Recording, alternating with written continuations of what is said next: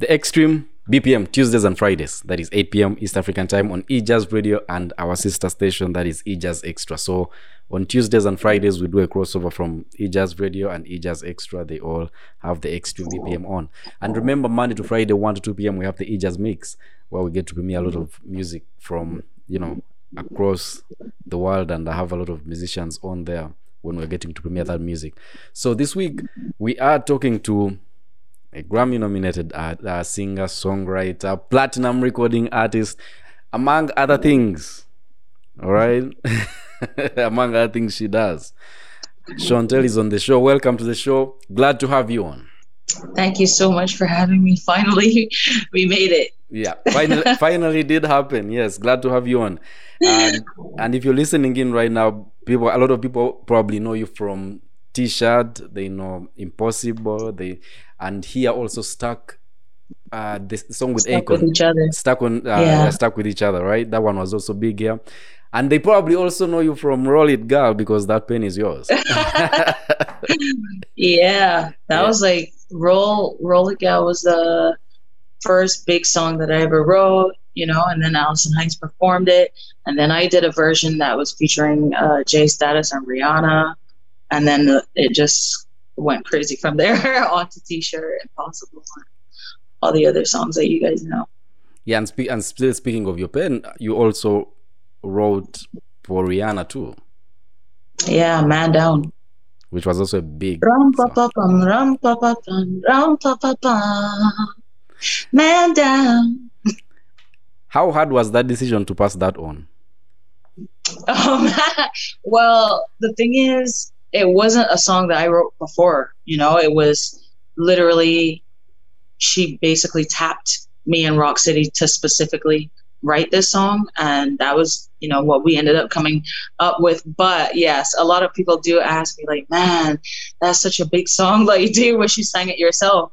And I mean, it, the answer could be yes because I know it's you know it's a hit, but at the same time it's very specific to a story in Rihanna's life, you know.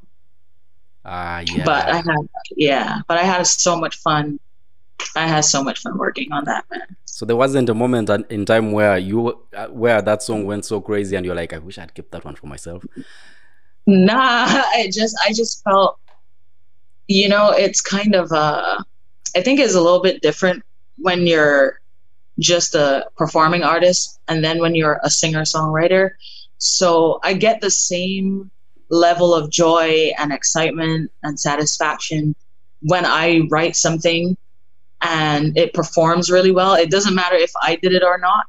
Um, but yeah, there are times if you wrote a song and it's it's doing really well, and you're like, man, man, that could have been another one for me, you know. yeah But yeah, I still like the idea of you know writing something and then another artist can you know take it to the world. It's it's equally a blessing, you know. yeah, yeah that's that, that's i think it's being a songwriter i think at some point you have uh i think that's the difference where where, where you can be able to create something and still pass it on and still feel Yeah. like you can still because you created uh if we go to back, go back to how you got started first how do you go how do you get from barbados then move over to the us and start putting out uh hit singles and and and all that how does it get started for you Uh, wow, this, the, the whole story in a nutshell. Let me try to make it as short as possible. yeah but um so growing up in Barbados, I I was I guess you can say that I come from a music family uh because I have an aunt um, her name's Kim Derrick and she she she was like a big popular singer um locally. Uh so I kind of was always around it. I would hang around her band a lot and uh eventually started performing with her band. Um which then exposed me to the music community in Barbados. Um, and then people started learning about this little girl, Shontelle, that can sing. And then I met a another friend, Natalie Burke, and she was another big artist. Um, uh, and then she started telling everybody about my writing, um, you know, because we got really close. And then I would play demos for her, you know, that I thought we were good. and she would just be freaking out and be like, look, I'm going to start introducing you to people, man, because you're more than a singer. Like, I really think you could be, you know, a big writer as well. So, you know, fast forward, I was introduced to Alison Hinds' team. Uh, and then I got the opportunity to write for her. And then that's when Roll happened. Uh, and then to my surprise, because this is like the first time I got to write for someone else. So I was already freaking out that I was writing for like the queen, you know, like Alison Hinds. I was like, whoa, this is nuts. Um, and then it just literally turns out to be pretty much you know her biggest song of all time goes you know global worldwide and i'm just sitting at home it's still in school you know in barbados just like whoa what is happening then i get a phone call from these two guys uh, carl sturken and evan rogers uh, and they were basically like we are the production company behind rihanna. I know you know uh, robyn really well. Um, she's she you know we we found out that you're an amazing writer. We love this song. Roll. Her style you know rihanna's style is very island pop. Um, and we're looking for writers that kind of make that kind of music. So i was like i'm in you know? I go to visit them at their studio in new york. Um, and then i played some demos for them and they also like made me perform on the spot they brought out a guitar and made me perform so at the end of this meeting you know they were just like we know that we invited you here um, you know, as a prospective writer for Rihanna, but they're like, we think that you have a lot of potential as an artist. Uh, you know, what do you think? And I was like, are you serious right now? You know, because I, you know, I'm just like this little girl, and I, I was just like, this can't be real. Like, what is happening? Um, fast forward, I go back to New York, uh, maybe like two months later, uh, with the same the same group of guys. Uh, we put together a demo and then they shopped it around to different labels. Uh, and within a couple weeks, I was signed to Universal, signed to like Motown Universal. Um, and yeah, that was it was under that label that I released my first album and my first single T-shirt. And yeah, here we are. you know, years later, after having the most you know incredible experiences, getting to tour with really big artists and work with big artists, you know, like T Pain, Akon, Bruno Mars, touring with Beyonce and Jason Derulo, and all these things led to my my label getting really excited, and um, that was when we did the second album, and that's that's when you get you know Impossible, and then it just went crazy from there. You know, my life hasn't been the same since. Yeah and guys if you're listening in the song that she put out that that that, that was you know the first time for her writing for someone else she wrote this. Yeah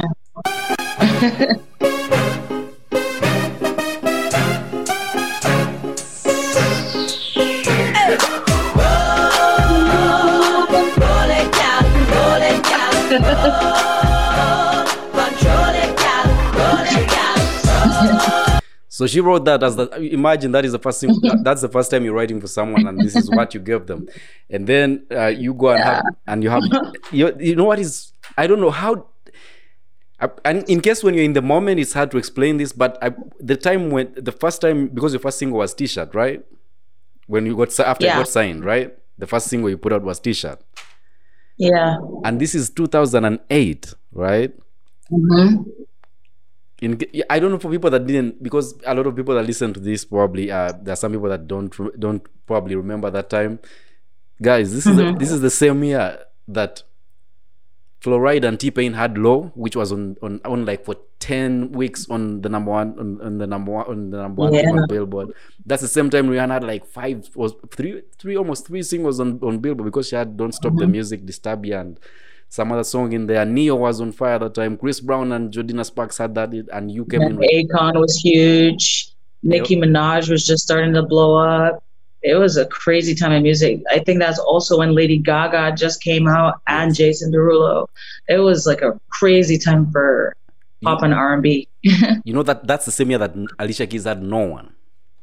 Yeah, yeah crazy yeah and you still yeah. managed to get some i think t-shirt went up to number 36 right in the on, on the us billboard charts yeah yeah it was it was my first single and i was so excited to i was like i made it to the billboard top 40 like i'm in the hot 100 like what you know it's crazy Yeah, no, it was crazy. Like I, you know, to this mm-hmm. day, to this day, that song. I don't. I, in case I would, it would be di- different. Do you, do you know?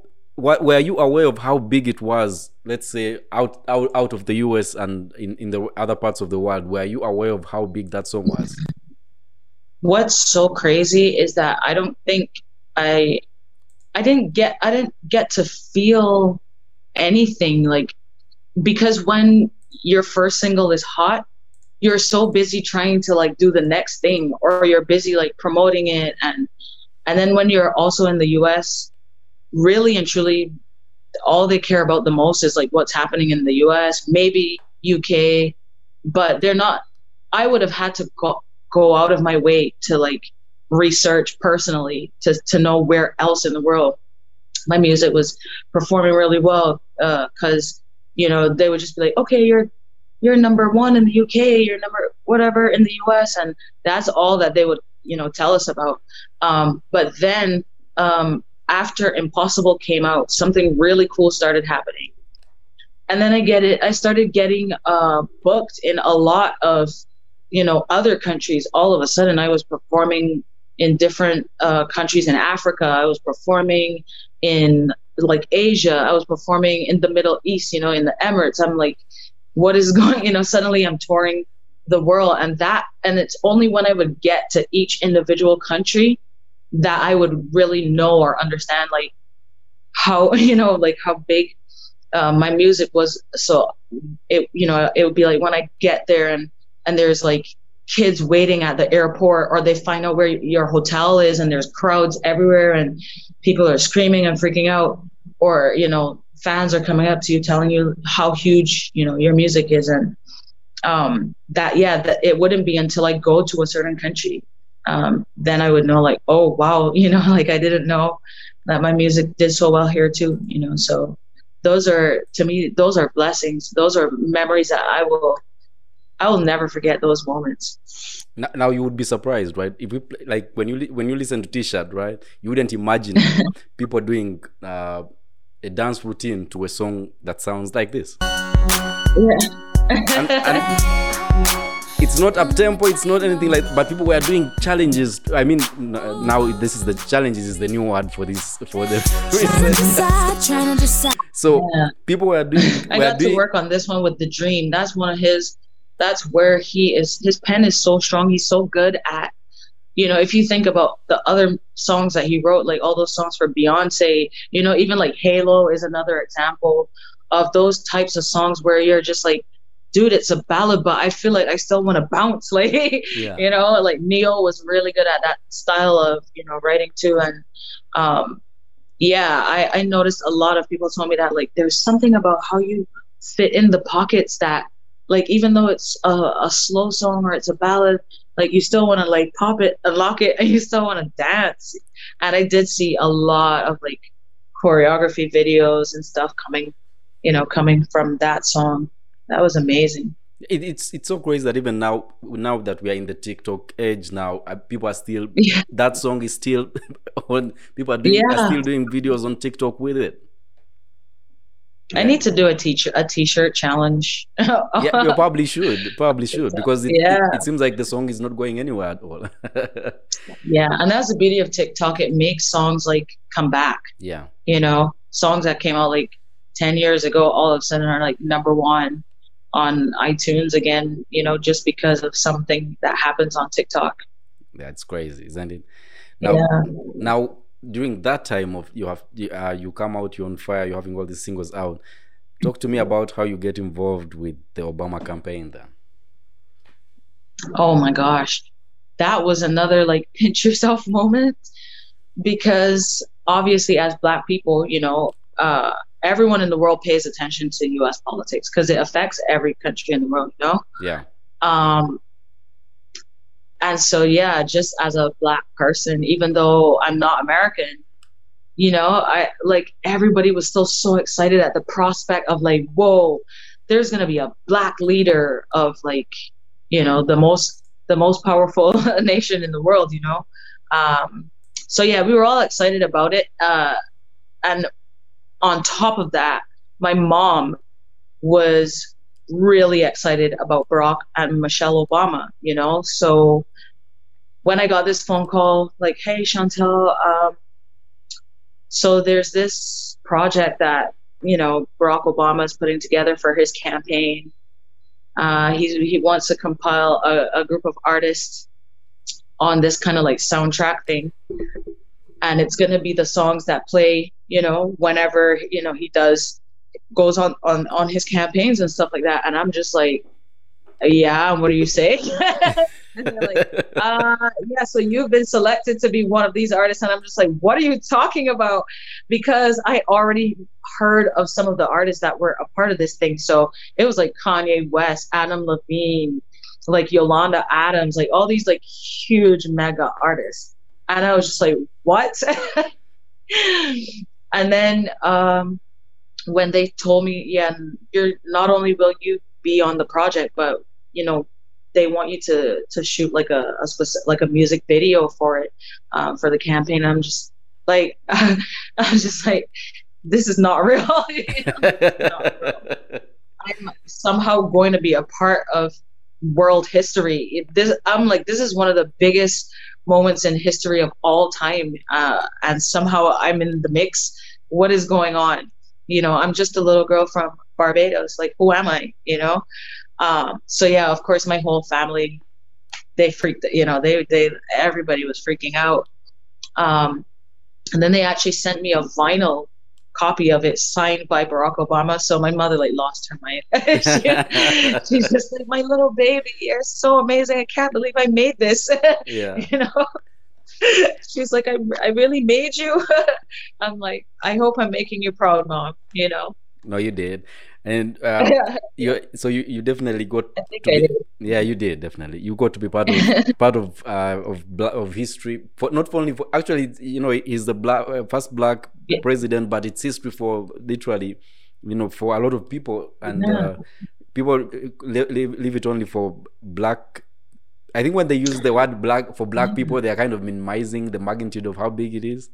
But, yeah. But it's literally history for America, period. Yeah. That's it. it's, yeah, it's American history. It's kind of world history. It's kind of black history. It's a, it's all these different little nutshells, you know. And, um, yeah, I never would have imagined in my wildest dreams that, you know, I would be doing these things. I just, you know, I just put pen to paper. I just write songs and I sing and all, you know, all these cool things happen. I, know they are blessings and I don't take them for granted and I'm really grateful. Yeah. Now, speaking of of uh, doing big things, you you went on tour with Beyonce too, right? Oh my God, the queen, the yes. queen of queens. How did you survive the beehive? How you must have done something right. that dude. I want you to know that this was like the scariest thing to do in my entire life because when you tour, when on tours uh, as big as an artist, you know, an artist as big as Beyonce, there's multiple, um, multiple artists, like intro artists or, you know, warm up acts or whatever you call them, opening acts and it just so happened that I I was the artist who goes on right before Beyonce. So I'm just like, are you kidding me right now? You know, like uh like I, I have to go on right before Beyonce. Like what if what if the beehive doesn't like me, you know? Like they they're a very strong fan base and they, they don't play around, you know. Um, yeah. and, and they love their queen very much and they don't want anyone coming around that's gonna you know i'm saying diminish that polish and sparkle of the queen and so yeah the first night i went on stage honestly I, I thought i was gonna die like i thought i was gonna pass out um, but to my surprise the crowd sang every single word of t-shirt like word for word and I, I mean like i wanted to cry you know because eh, like I just like I didn't. That, I think that might have been the first time I realized like how many people knew my music, and I I thought I was gonna be like the new artist, and I now have to teach you my new songs, but they like knew all the words already, you know. Uh, and every time I came up, every night it just got better and better because you know I got more and more confident.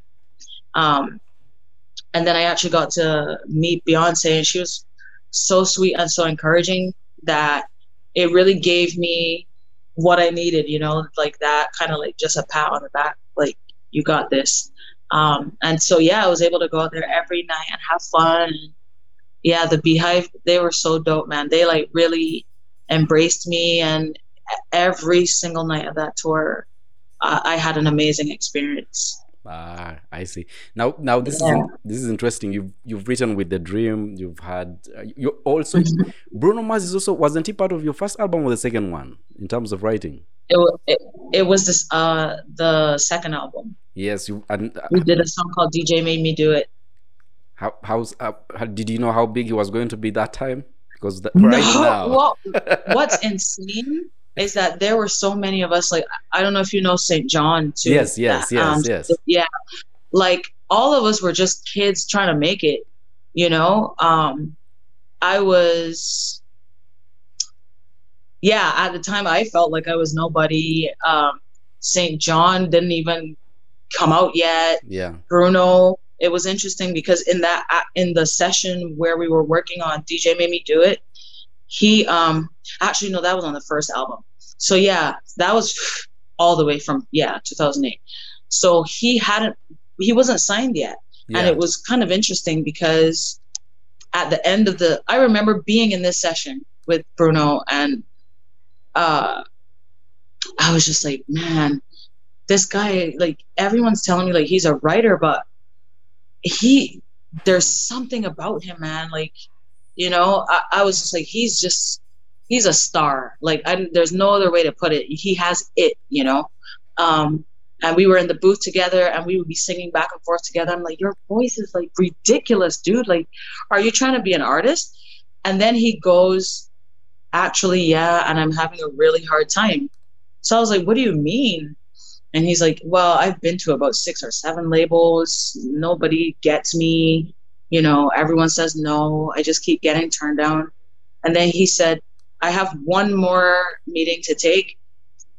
And, and he literally said, if I don't get signed after this one, I give up. I can't take it anymore. I'm done. And I just was like, dude, they're to sign. Like, you're to get signed. There's no freaking way. There's no way. And then he uh, right before we wrapped up the session, he was just like, "Man, you know, I'm such a big fan of you, so I would love your f- feedback on um, on a song that I wrote." So I'm like, "Sure, no problem." Uh, and then he sits behind the keyboard and he starts playing this song, and then he gets to the hook and he's like, "Bang, bang, banging on my chest, gorilla," and I was just like, "This song is amazing." this is amazing. And he's like, yeah, well, everybody hates it. So I'm like, what? like, like, what is wrong with these people? Like, I don't understand. Yeah. um, yeah. And then I was like, this song is so creative. This is so good. Like your voice, everything about it. Like I, I would sign you if I had a label like right now. Um, so then, yeah, you know, the session ends, we go our separate ways. We stay in touch for a while. Um, and then, you know, my career just went crazy. So, you know, I just, I'm on the road all the time. Um, and then I didn't talk to him for a while. And then the next time I heard about him, which is maybe like a, a year later, this guy, this guy is like on the top of the, mountain, you know, and I'm just like, yes, yes, you did it, you did it, Bruno. I knew you would, man. Uh, and he hasn't, you know, he it's man, no, there's nothing that could stop him since that, you know, since his first single. So I knew he was going to be huge, man. Like, I just, you can tell when you're around an artist, you know, you just know, like, I don't know what's going on right now and why no one, you know, why no one's messing with you, but it's to happen. Yeah, absolutely. Yeah, I will never forget that session ever. yeah, and, and now he's so huge that yeah. That a lot He's of, out of here. A lot of people that, that, that, passed on him would be regretting why they didn't have him on. Yeah, but all of us were just, uh, you know, we, we were just writers knocking around in New York and Miami and LA, just you know, trying to make it, man. And I'm I'm so happy to see, even like Jason too, you know. So the fact that, you know, Jason, St. John, Bruno, like you know, all of us like made it in some way. It, it feels so good. Yeah, and and and you know, we, we had talks about man man down that you wrote for Rihanna that you gave you you, you also gave out, but because I, I like the, the, the part where you say the story was specifically to her. So now the question yeah. is: Does did does she come to you with that story, or you knew about it and just went and and and uh, worked on something then? Yeah, I mean, obviously by then you know we knew about everything, um, and so yeah, she basically literally said, you know, in this particular album, I real I'm I'm just gonna address it all. Um, so we were given the subject matter, so to speak. Uh, yeah, and then we just kind of built a story on top, you know, on top of that. Nah. Now the other big question becomes: people had impo- and we shall get into impossible because I think every single week I see you have to share a cover that is done by someone doing any yeah. auditions across the world because I don't know you'll tell yeah. me something about that song that makes people have to use it and cover it over and over again but what what we want to understand is after the al- first album, you come in with the second one. So that's mm-hmm. the second one is what is the one that has Impossible on it, right? Yeah, yeah. No gravity. Yeah. That's the album. Yeah. So talk talk to me about you know what what do you think had changed for you from the first album because that was you getting into the door you get you get in with T-shirt and then what mm-hmm. was the approach for the second album different from you know your first album? It's interesting because um, the first album, Shontelligence, uh, was still very. I think because the trend at the time was definitely, you know, like this island pop, because it was like Jason Derulo, Rihanna, Sean Kingston, Iyaz, you know, like this very specific style of music that was hot at the time. Um, so if you actually listen to Shontelligence, you'll see that the majority of the album is very like reggae leaning, like island music, very Caribbean sounding, um, mixed in with like some R and B, you know. Um, so the irony that that the song that ended up being like the big hit from that album was just like a complete like pop R&B song. it was very interesting because then you know, people would listen to the album. People were so confused. They're like, is this the same artist? Like, I'm so lost.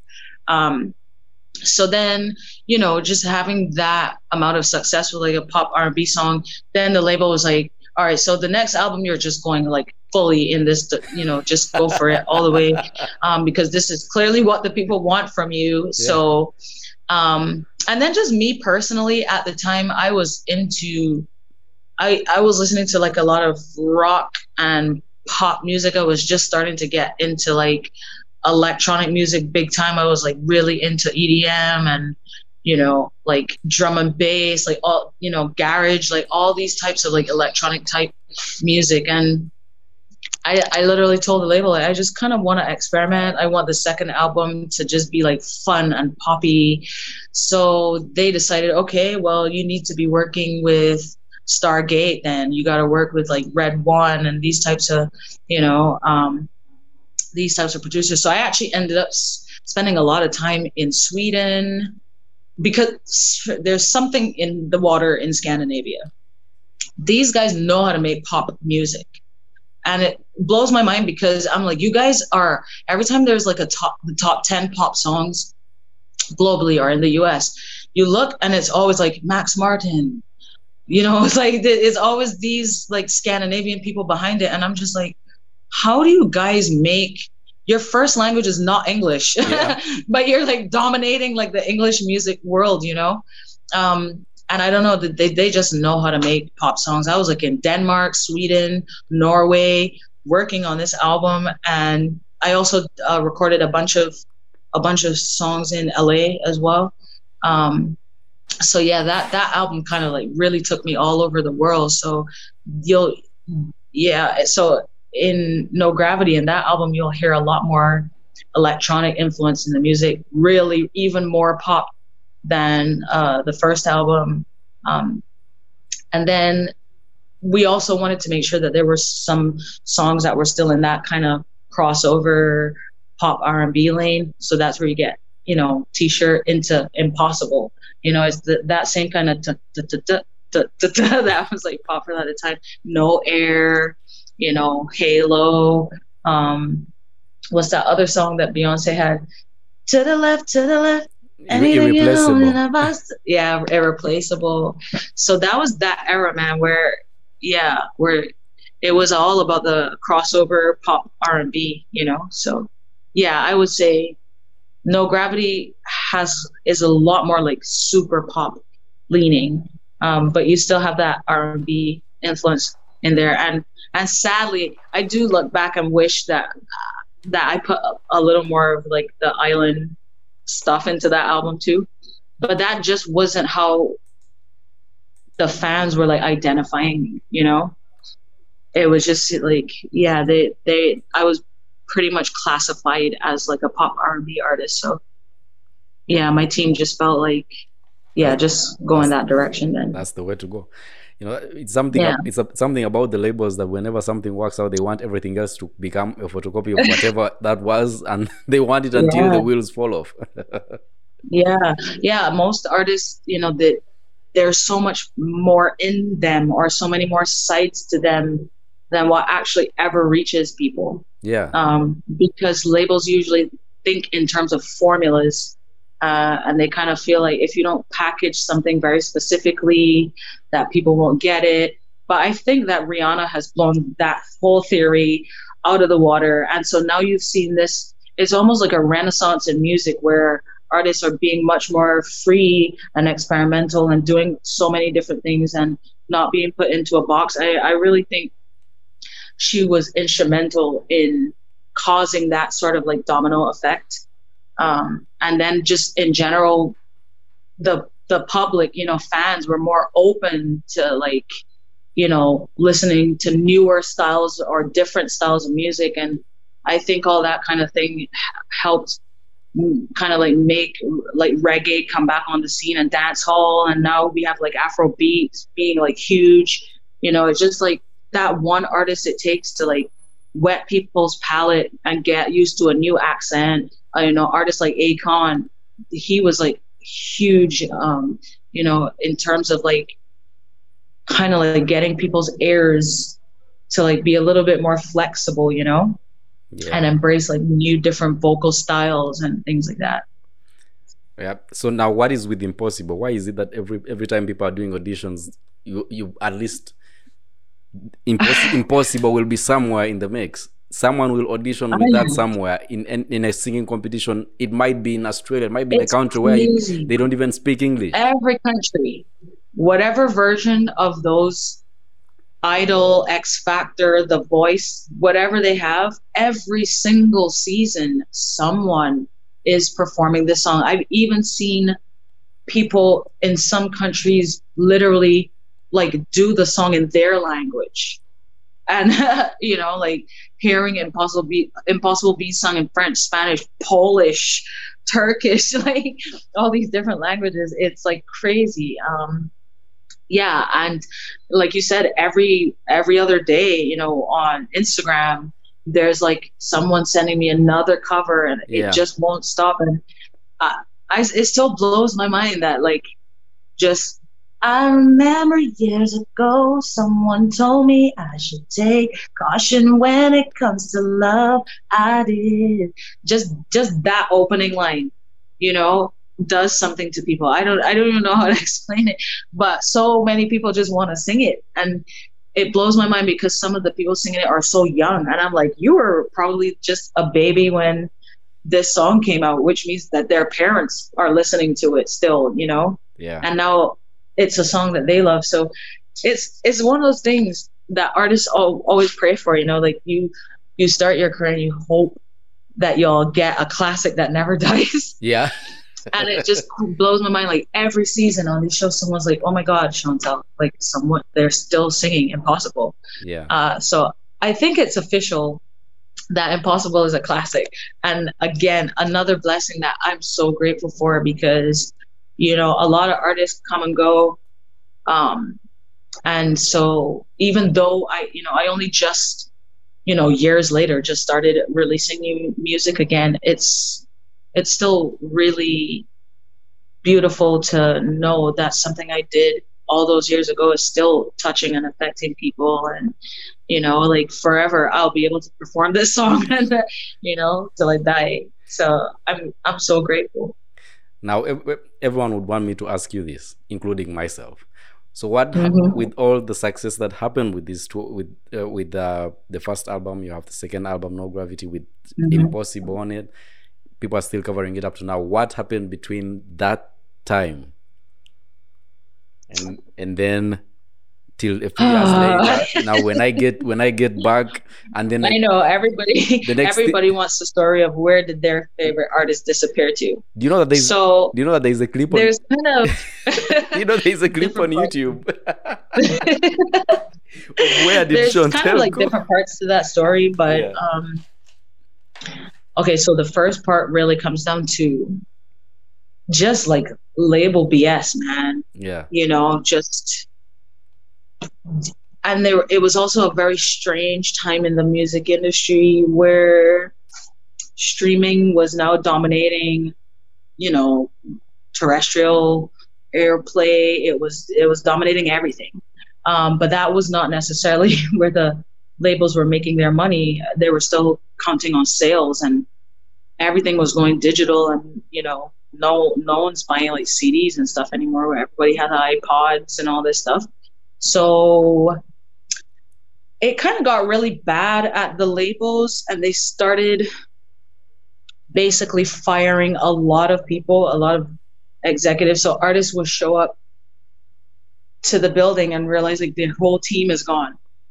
Oh yeah. There's nobody left to even work their projects. Um, and so if you were not an artist that was just like you're you had new music out right now, um, you were kind of just sat there like with no team, nothing happening. And so you, it was kind of like all the artists were left on their own to figure it out. Um, and then it got even worse. Motown um, decided to shut down. Yeah. Totally. Yeah, great. They folded completely. Um, I mean, they came back now, and Ne-Yo's over there running the show, but yeah, so the label completely folded. And so artists like myself and Akon are sitting there like, well, what's going to happen to us? You know, like we don't have a home anymore. Like, what's going on? Um, so luckily for us, they didn't want to drop us, um, but we were signed to Motown. So what they d- did was because um, Republic is also under the Universal umbrella. Yeah they moved me and Akon over to Republic. But now, when you move over to a brand new label, it's kind of like you're Cinderella, you know, like the like the stepchild or something. Like, uh, and and again, you know, you're just tossed over there. So it's not like like someone escorted you over there with your team and and they wanted to sign you They're Like, oh, we have some adopted kids, great, yeah. you know. Um, so it took a, it was almost no pun intended, impossible to get any momentum over at Republic and get any interest, you know, from the executives over there because that label was busy at the time, man. They were killing it. I'm pretty sure they had Taylor Swift, uh, Maroon Five, Florence and the Machine. We yeah. we we essentially called it like the the bloodbath. Like everyone was just getting fired. There was no one left in the building. Uh, all the labels were folding got sent over to Republic. Um, but yeah, it, it was pretty tough for me over there getting any traction. Um, yeah, because they were just so caught up, you know, with all these other really big artists, and so I was just there and nothing was happening. So eventually, my my manager was just like, "We're getting you off this label. This is pointless." Um, so then I was super independent for a while um, and and i just decided to try to go back to the drawing board and you know see what what it looks like when i take charge of my own career you know when when i decide what the music is going to sound like when i get the chance to write all my songs and things like that. So i just really spent um like two or three years just doing that just trying to rediscover myself as an artist. Um and then on top of that, then my visa expired because you know not American from Barbados. So my visa expired, and then and that was at the worst possible time for a visa to expire because that was when we just call him Orange was the president. Yeah. Um, and he's not very immigrant friendly, you Yeah. know. Uh, so all of a sudden, you know, the co- the cost of getting a new visa and all the things that were necessary for like everything like doubled and tripled and pri- it just got crazy.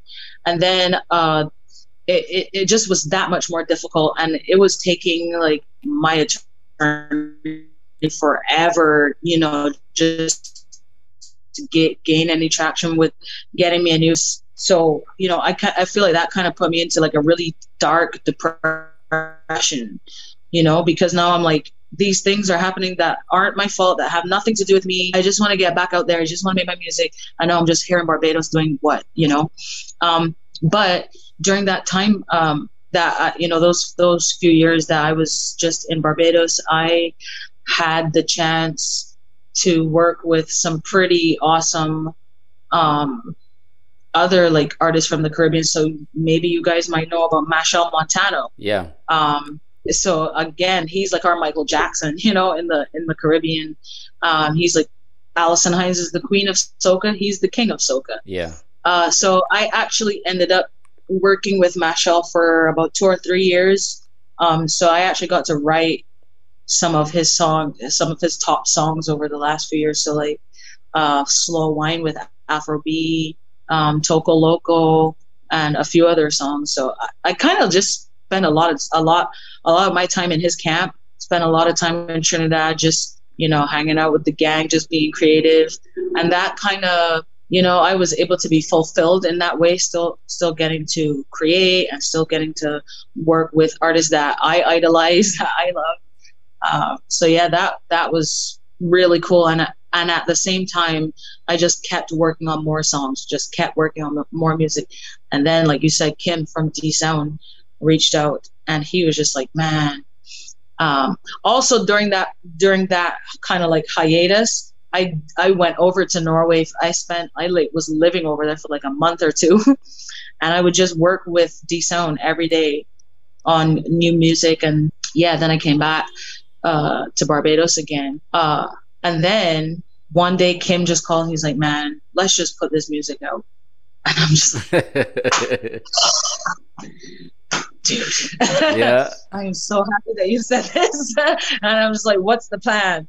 Because we were like, this music is so good, man. Like, we can't just sit on it. And you know what? Let's not rely on major labels anymore.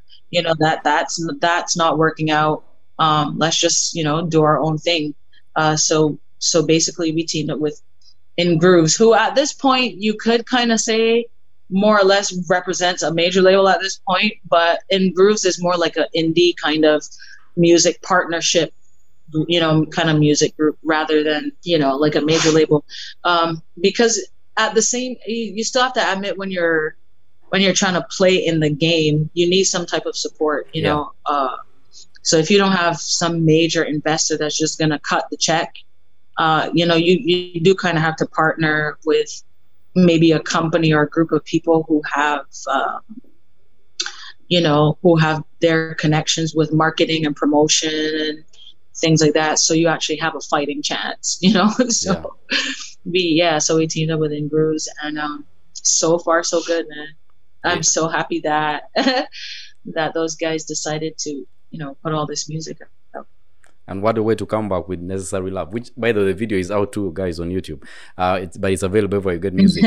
And so talk to me about that you know necessary love and uh, you teaming up with D'Sound. I, you you worked on a lot of songs but talk to me about necessary love first. Yeah so necessary love oh my gosh.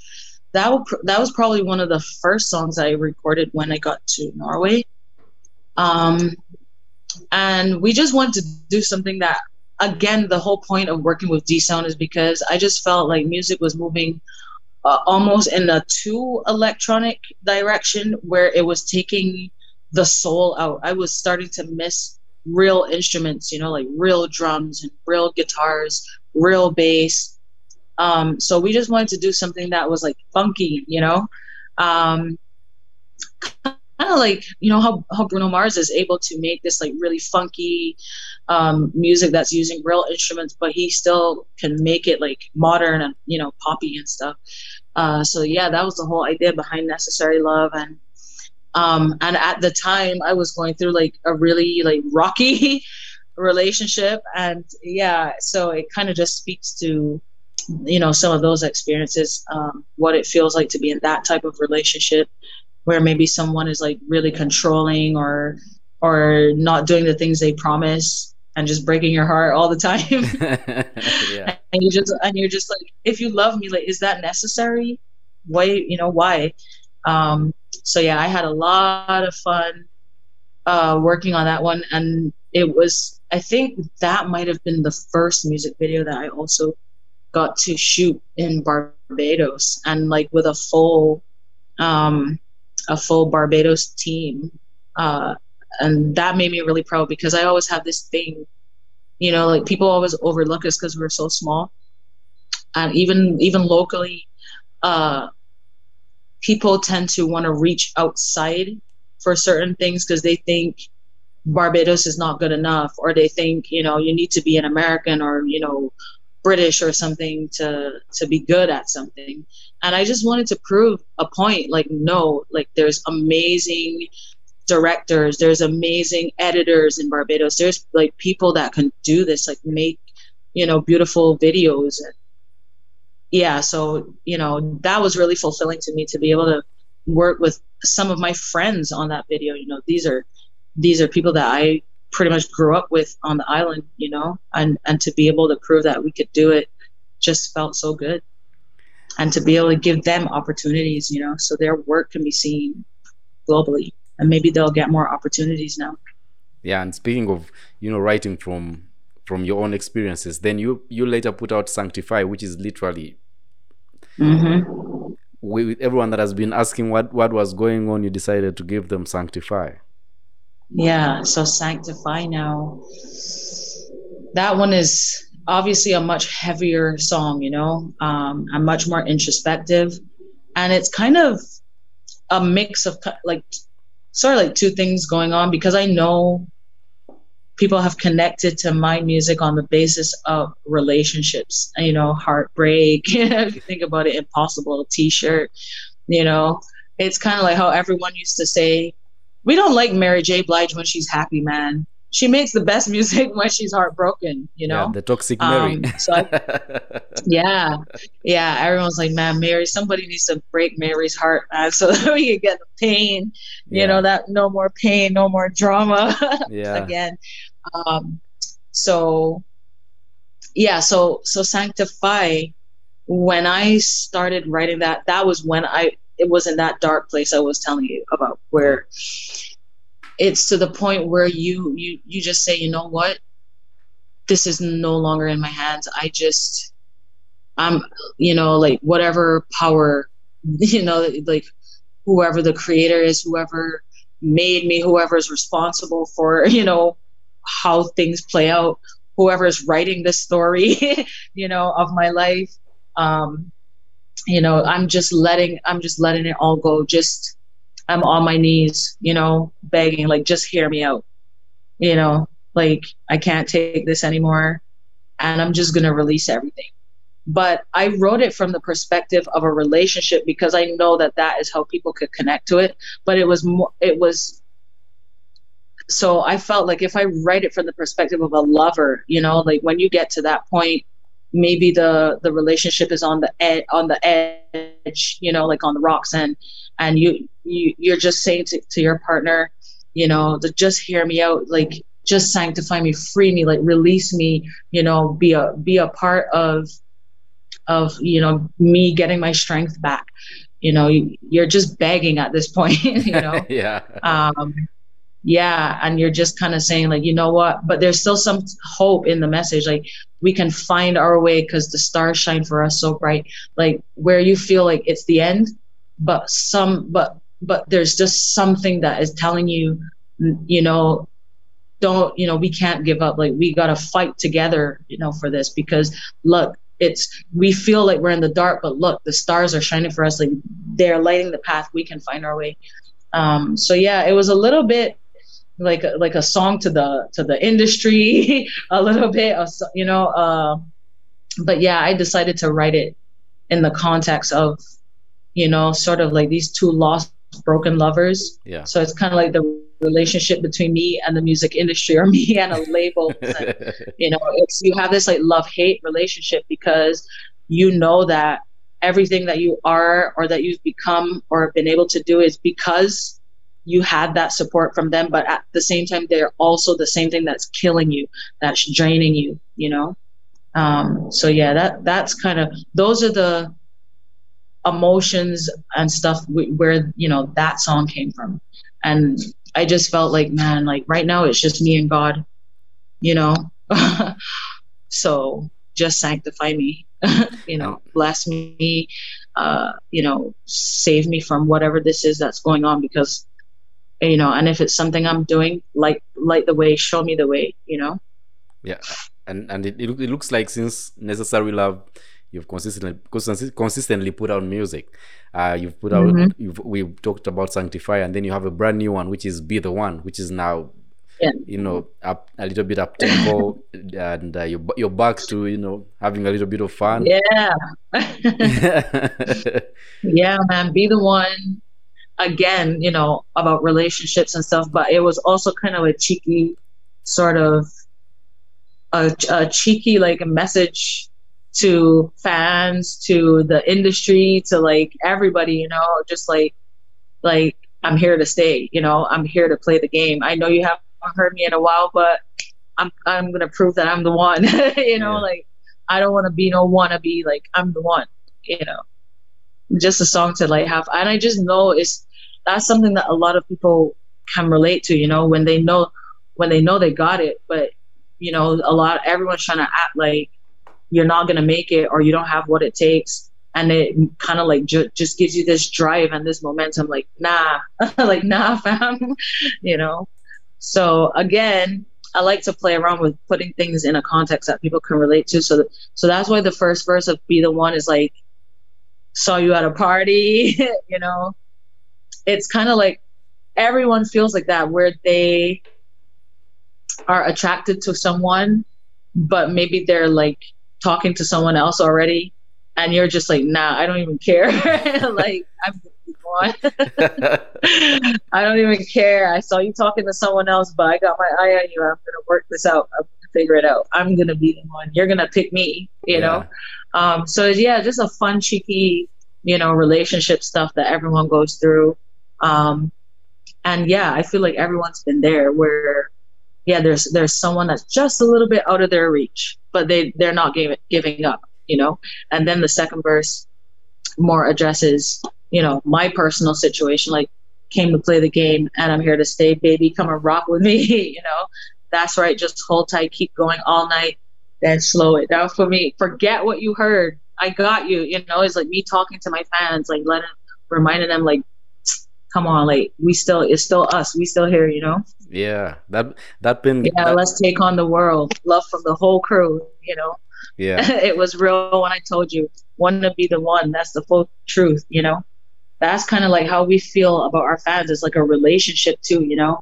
And you and the same way you wouldn't want your lover to be distracted by a, a, a, new person or you know fall for someone else and forget about you it's the same relationship we have with our fans. Like we want, we don't want them to forget about us or or like cheat on us with another artist or something. you know. yeah. you want to keep reminding them why, yeah, why why we're in this relationship together. And so yeah, that was song was just kind of like a fun, cheeky way again of me addressing all this kind of stuff. But I I really wanted to have music that um again, even though I always make, you know, these kind of slower songs, the beats are, you know, allow you to still be able to play them in the clubs and stuff like that. And this time I was just like, nah, I want something like real, hip, even more hip hoppy. You know, I want to be like in the clubs. I don't just only want to be in your headphones when you're crying in bed. Yeah. Sad, know? so, with nothing but the t-shirt. I want to be with you in the club too when you're turning up and having fun. You know. Yeah. So that's what that that was where "Be the One" came from. Yeah, absolutely. And speaking of being close to your fans, I saw there's, there's, you're part, you're part of a, a group of of other creatives that have um, you know talk talk about the project that you're working on where fans can easily reach out to you and give you song ideas mm-hmm. and where you can make some something specifically you know for them uh, at their own request. yeah yeah so that's a platform called downright um, which was started by some friends of mine and we decided to just partner up and get the ball rolling as the first you know for me to be like kind of like one of their flagship uh, artists. And um, what it is i don't know if, if you guys know about cameo. Yeah yeah. But like you know cameo is like a platform that you can find your favorite celebrity and uh, pay to get a special message or to get to talk to them one-on-one or something like that uh, so downright is almost similar in concept to cameo except instead of commissioning a message or a video or an interaction, you're actually commi- commissioning music. So this is going to be like music specifically for you or personally for you.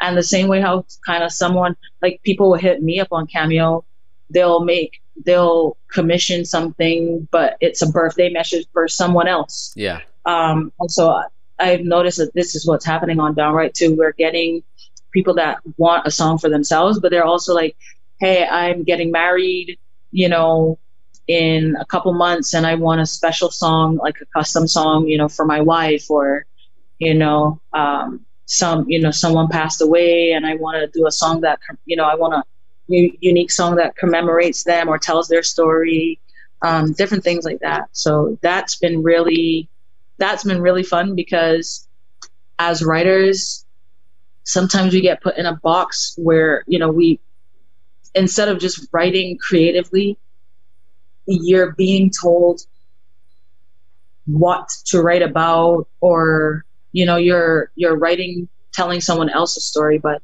in this case it's kind of like you really get to tap into your creativity and your songwriting because there's no rules there's no one saying well the song must be this specific sound or this you know, uh, about this, but you know, they'll tell you what they want it to be about, maybe give you a little story, and that's it. You get to go and create it however you like, whatever you want. Um, and I think that's a beautiful thing. Like if you know, when I was, you know, when you're in your fangirl, fanboy phase of life in your teens, where yeah. like artists are like gods to you. You know, when I was growing up, if I could freaking uh, go and get on a platform and Stevie Wonder could write a song just for me, I would lose my shit. You know, so yeah, you know what I mean? So or like imagine like Lauryn Hill writing a song just for you or something.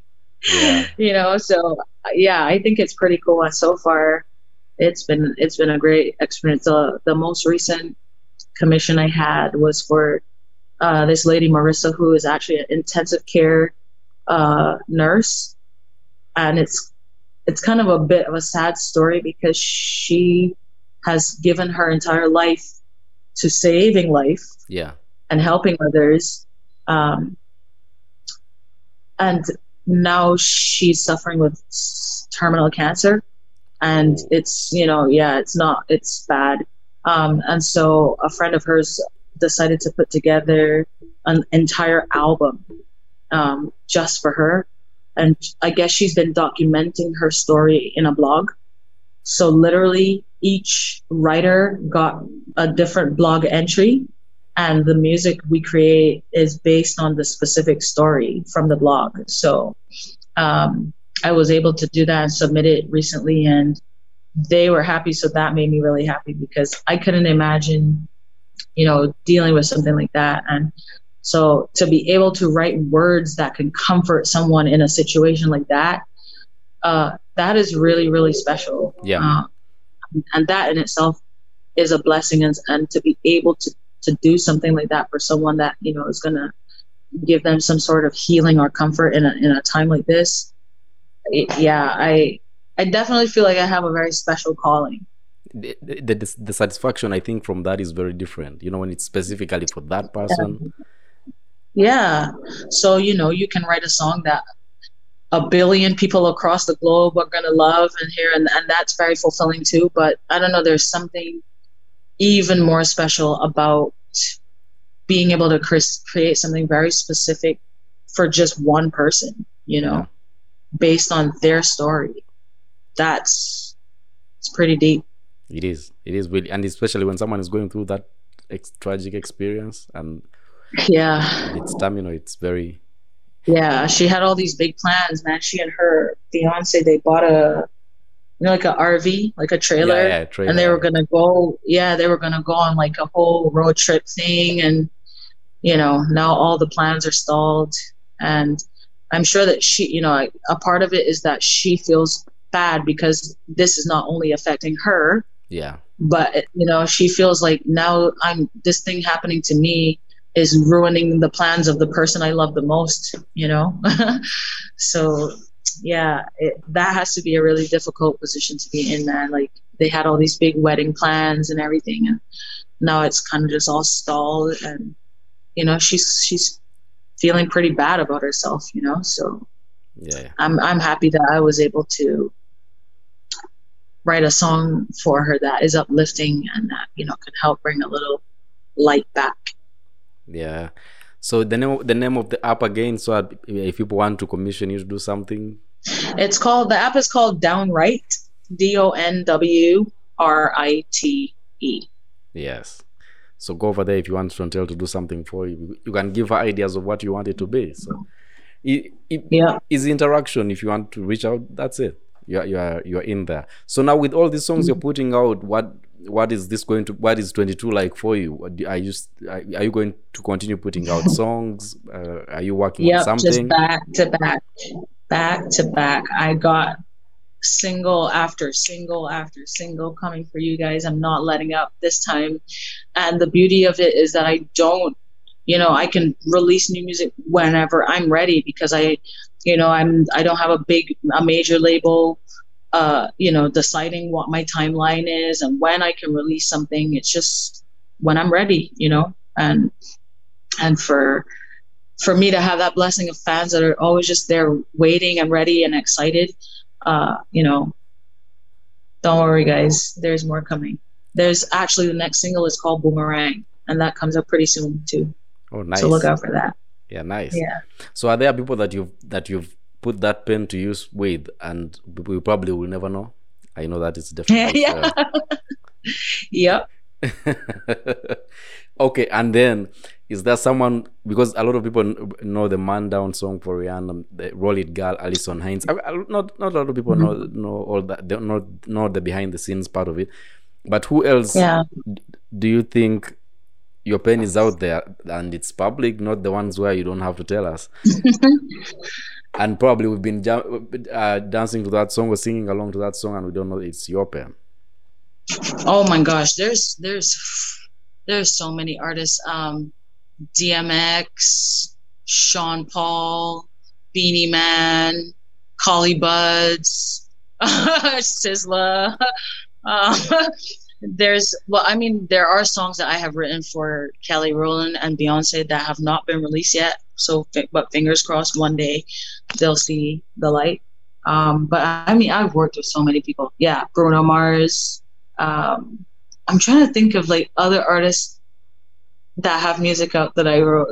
That oh my God, there's so many, especially in especially in reggae and like the soca world for sure. Yeah. Yeah. So still, much as you've mentioned all these people, there are those that we will never know you did right. Yeah, there's a lot of songs that I wrote with St. John too, and maybe one day, you know, those will see the light of day too. Oh, but yeah, I've been blessed to be able to work with a lot of people. Akon. you know, I could just keep going. Yeah, St. John is popping right now, so you should put them out. Uh, yeah, I know. yeah, so uh, glad we were able to do this. Thank you so much for you know coming on the show. Thank you. Thanks for having me. This was great. Yeah, glad to have you on. And and uh, anyone how... ever tell you that you look a little bit like Tyrese? I don't know if I should take that as a compliment yet because of, the, of his recent antics.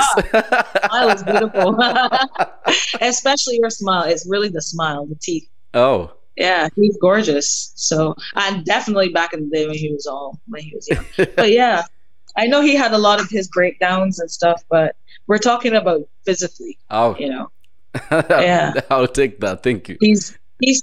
You should definitely take it as a compliment. He goes down in history as one of the most beautiful people on the planet. So, if someone said you look like Tyrese, just say thanks. All right, thanks. Except when he cries, that's a different one. Yeah, yeah. uh, yeah. So th- no, thank you for that. Uh, so how can pe- how can people you know for people listening in right now, how can they reach out to you and uh, your socials and all that?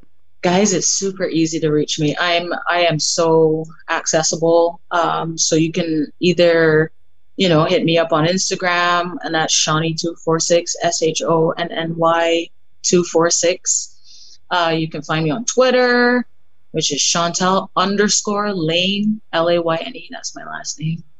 Um, i'm also on facebook shontelle music. So if you if you're a facebook person i'm there too. Um, and I just recently got on TikTok, and I promise I'm gonna start getting active.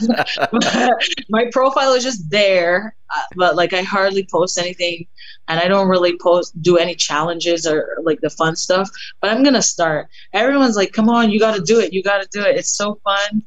Um, so I'm gonna start doing some duets and coming up with some cool challenges. You know.